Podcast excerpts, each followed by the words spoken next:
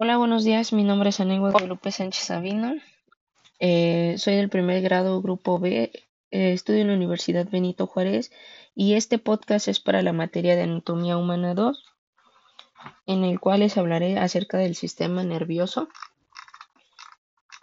Para empezar, les voy a dar una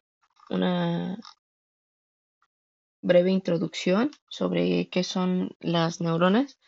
Bien, una neurona es una de las células nerviosas, que es un elemento fundamental de la estructura del sistema nervioso.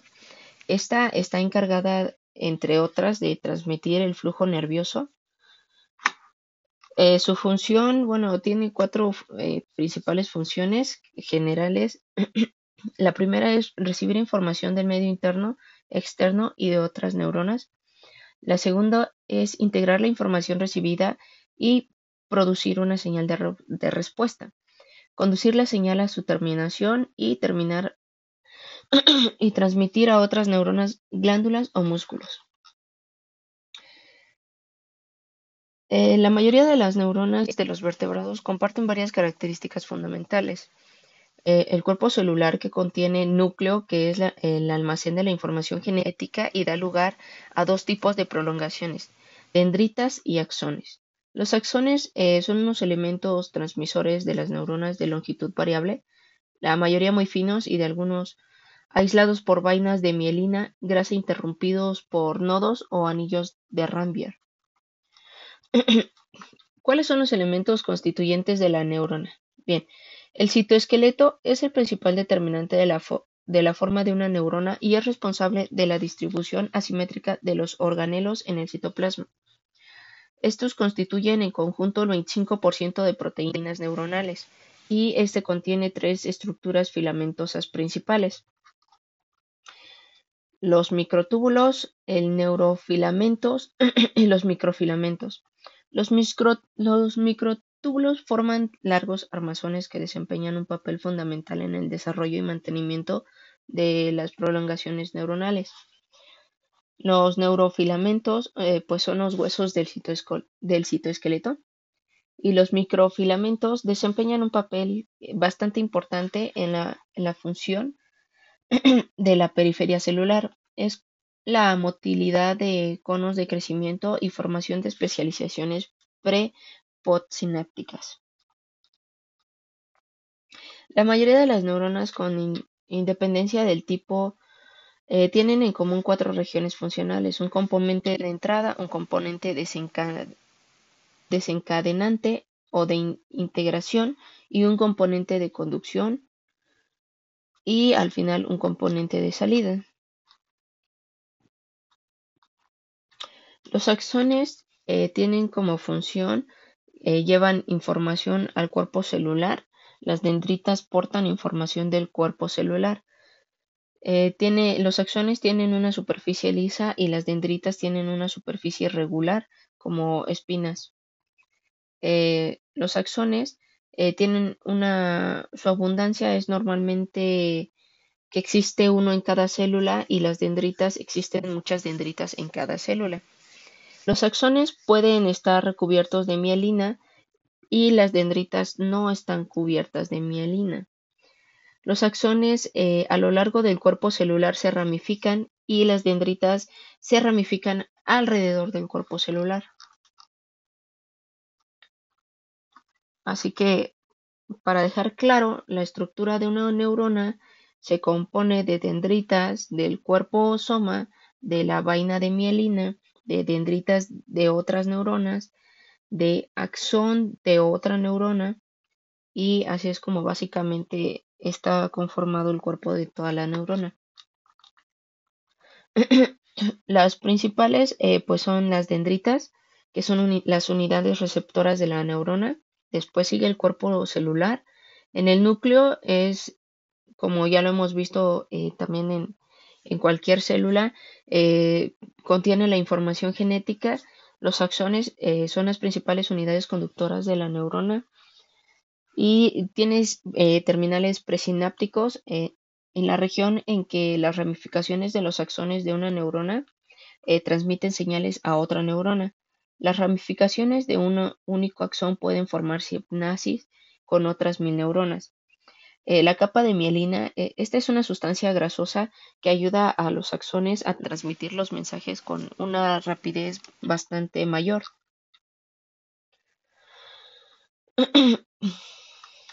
El cuerpo celular de la neurona tiene un núcleo, tiene nucleolos, tiene cuerpos de Nissl y también tiene un aparato de Golgi. En el núcleo, este es una membrana que está recubierta y en él se encuentra el material genético que mejor conocemos como cromosomas y la información para el desarrollo de la célula y la síntesis de las proteínas necesarias para sustento y supervivencia. En los nucleolos se producen ribosomas, que son organelas compuestas de ácido ribonucleico y proteínas, que son necesarios para que el material genético sea transcrito en las proteínas. Los cuerpos de Nissl son grupos de ribosomas utilizados para la producción de proteínas. Y el aparato de Golgi, pues, es una estructura celular responsable de la segregación de glicoproteínas y mucopolisacáridos. El cuerpo celular de la neurona también tiene retícula endoplasmática, un microfilamentos, microtúbulos y mitocondria. La retícula endoplasmática es un sistema de tubos utilizado para el transporte del citoplasma. La presencia o no de ribosomas caracteriza el tipo de retícula endoplasmática. Si hay ribosomas, se trata de la retícula endoplasmática rugosa, que es importante para la síntesis de las proteínas. Si no los hay, se trata de la retícula endoplasmática lisa. Los microfilamentos o microtúbulos son el sistema responsable de transportar el material dentro de la neurona y que también se puede utilizar en la estructura de la célula. La mitocondria es una organela que produce la energía necesaria para las actividades celulares y es la fuente generadora de ATP.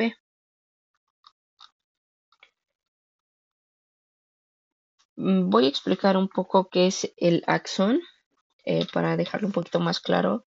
Ya lo he mencionado desde el inicio del tema, pero ahorita lo voy a tocar un poquito más a fondo. El axón, por aquí transitan los impulsos nerviosos o potenciales de acción desde el cuerpo celular hacia la siguiente célula. Los axones pueden agruparse y formar lo que comúnmente llamamos fibra nerviosa. La terminación axonal tiene forma abultada y se llama botón presignático, el cual contiene las vesículas signáticas, incluyendo en su interior a los neurotransmisores, que son sustancias químicas responsables de transmitir mensajes a la neurona que le sucede. El axón o cilindroeje, que también se conoce como cilindroeje, es una prolongación filiforme de la célula nerviosa a través de la cual viaja el impulso nervioso de forma unidireccional y que establece contacto con otra célula mediante ramificaciones terminales. Realmente la acción del axón, su funcionamiento es el transporte de orgánulos y de sustancias y también la conducción del impulso nervioso. Tenemos la clasificación de las fibras nerviosas. Se dividen en A y C. Las A se subdividen en A, B y Y. Las fibras tipo A son mielinizadas con un diámetro de 5 a 20 micras, con un periodo refractario absolutamente corto y conducen a velocidad de 12 a 130 milisegundos. Las fibras tipo C son fibras pequeñas no mielinizadas que transmiten impulsos a baja velocidad. Tienen un diámetro de 0.5 a 1.5 millones de micras. Tiene un periodo refractario absoluto largo con una velocidad de transporte entre 0.5 y 2 metros por segundo. Las fibras tipo B son fibras mielinizadas con diámetro de 3 milimicras y periodo refractario tiene absoluto, algo mayor que el de las fibras tipo A, Son mielinizadas y tienen una conducción saltatoria de hasta 15 metros por segundo. Forman los axones de las neuronas eferentes viscerales que se extienden desde el encéfalo y la médula y forman las estaciones llamadas ganglios autónomos. La vaina de mielina determina la velocidad de conducción de los estímulos nerviosos. En el grupo IA, las fibras de las terminaciones anuloespinales de usos musculares corresponden a las fibras alfa. El grupo IB, que son fibras del aparato de Golgi de los tendones. El grupo 2, que son fibras procedentes de los receptores táctiles de la piel más diferenciados y de las terminaciones de los usos musculares, que corresponden a fibras alfa y beta. El grupo 3, que son fibras que conducen temperatura, tacto grosero y sensaciones de dolor punzante, que corresponden a las fibras delta. Y el grupo 4, que son fibras no mielinizadas, que conducen el dolor, el picor de temperatura y tacto grosero, que corresponden a las fibras tipo C. La conformación de la neurona tiene varias, como por decirles, varias variedades de neuronas. La formación de una neurona es donde las dendritas son prolongaciones protoplasmáticas ramificadas bastante cortas de la célula nerviosa. Están implicadas en la recepción de estímulos que sirven como receptores de impulsos nerviosos provenientes del axón de otra neurona y poseen quimiorreceptores capaces de reaccionar con los neurotransmisores enviados desde las vesículas simnáticas de la neurona presimnática, siendo fundamentales para la correcta transmisión de los impulsos químico-eléctricos a través de la vía nerviosa, que está compuesta por las neuronas aferentes y eferentes. ¿Dónde se encuentran las neuronas? Bien, las neuronas se hallan en el encéfalo, la médula espinal y los ganglios nerviosos, y están en contacto con todo el cuerpo. A diferencia de la mayoría de las otras células del organismo, las neuronas normales en el individuo maduro no se dividen ni se reproducen. Como una excepción, las células olfatorias, estas sí se regeneran. Los nervios mielinalizados del sistema nervioso periférico también tienen la posibilidad de regenerarse a través de la utilización del neurolema, una capa formada de los núcleos de las células de Schwann. Las variedades de neuronas, el tamaño del cuerpo celular puede ser desde 5 hasta 130 micrómetros. Las prolongaciones o dendritas pueden extenderse a una distancia de más de un metro. El número de longitud y la forma de ramificación de las dendritas brindan un método morfológico para la clasificación de las neuronas. La clasificación de las neuronas según el tamaño de las prolongaciones. Las neuronas se clasifican en las neuronas Golgi tipo 1 que tienen axón largo, las neuronas Golgi tipo 2 que tienen axón corto, las neuronas piramidales de la corteza cerebral, las voluminosas células de Purkinje de la corteza cerebelosa y las grandes neuronas motoras de la médula espinal. Su clasificación según la polaridad. Hay neuronas unipolares y estas son aquellas en las cuales el cuerpo celular tiene una sola dendrita o neurita que se divide a corta distancia del cuerpo celular en dos ramas. Las neuronas bipolares. ¿Qué son las neuronas bipolares? Pues en estas posee un cuerpo celular alargado y de un extremo parte una dendrita y del otro el axón. Solo puede haber uno por neurona. El núcleo de este tipo de neuronas se encuentra ubicado en el centro de esta, por lo que puede enviar señales hacia ambos polos de la misma. Las neuronas multipolares tienen una gran cantidad de dendritas que nacen del cuerpo celular. Este tipo de células son la clásica neurona con prolongaciones pequeñas y una prolongación larga o axón. Las neuronas apolares no producen señales, solo las reciben, son neuronas aisladas.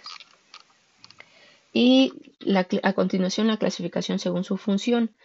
Están las neuronas sensitivas o aferente, como ya había mencionado anteriormente, son aquellas que conducen el impulso nervioso desde los receptores hasta los centros nerviosos. Las neuronas asociadas o interneuronas permiten comunicar las neuronas sensitivas con las motoras. Este tipo de neuronas se encuentra exclusivamente en el sistema nervioso central. Las neuronas motoras o eferentes, aquellas que llevan el impulso nervioso desde los centros nerviosos hasta los órganos efectores, llevando los impulsos del soma a los botones terminales. Las células gliales, que es la neuroglía, este es el elemento de sostén, nutrición y protección. Tiene un número de 5 a 50 veces mayor que el de las neuronas y puede multiplicarse y dividirse dentro del ADN maduro. Tipos de astrocitos, oligodendrocitos, microglía y células ependimarias.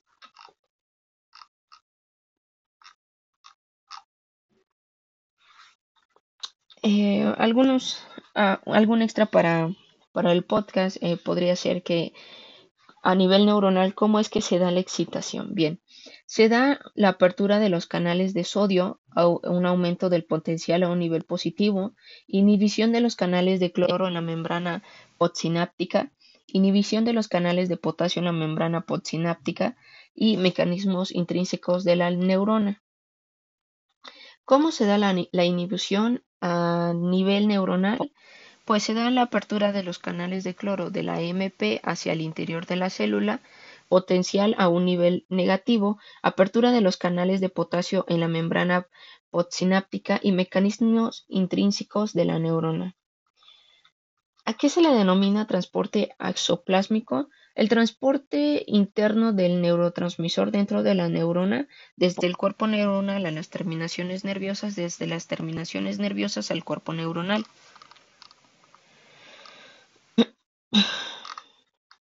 ¿En qué consiste el potenciador excitador postsináptico? Cuando la estimulación produce una despolarización parcial transitoria, la respuesta inicial de despolarización originada por un solo estímulo apropiado comienza unos 0.5 milisegundos después de que el impulso aferente entra en la médula espinal. Alcanza su nivel máximo, que son 11.5 milisegundos después, y luego declina la forma exponencial. Durante este potencial, la excitabilidad de la neurona a otros estímulos aumenta y por consiguiente el potencial se llama potencial postsináptico excitador.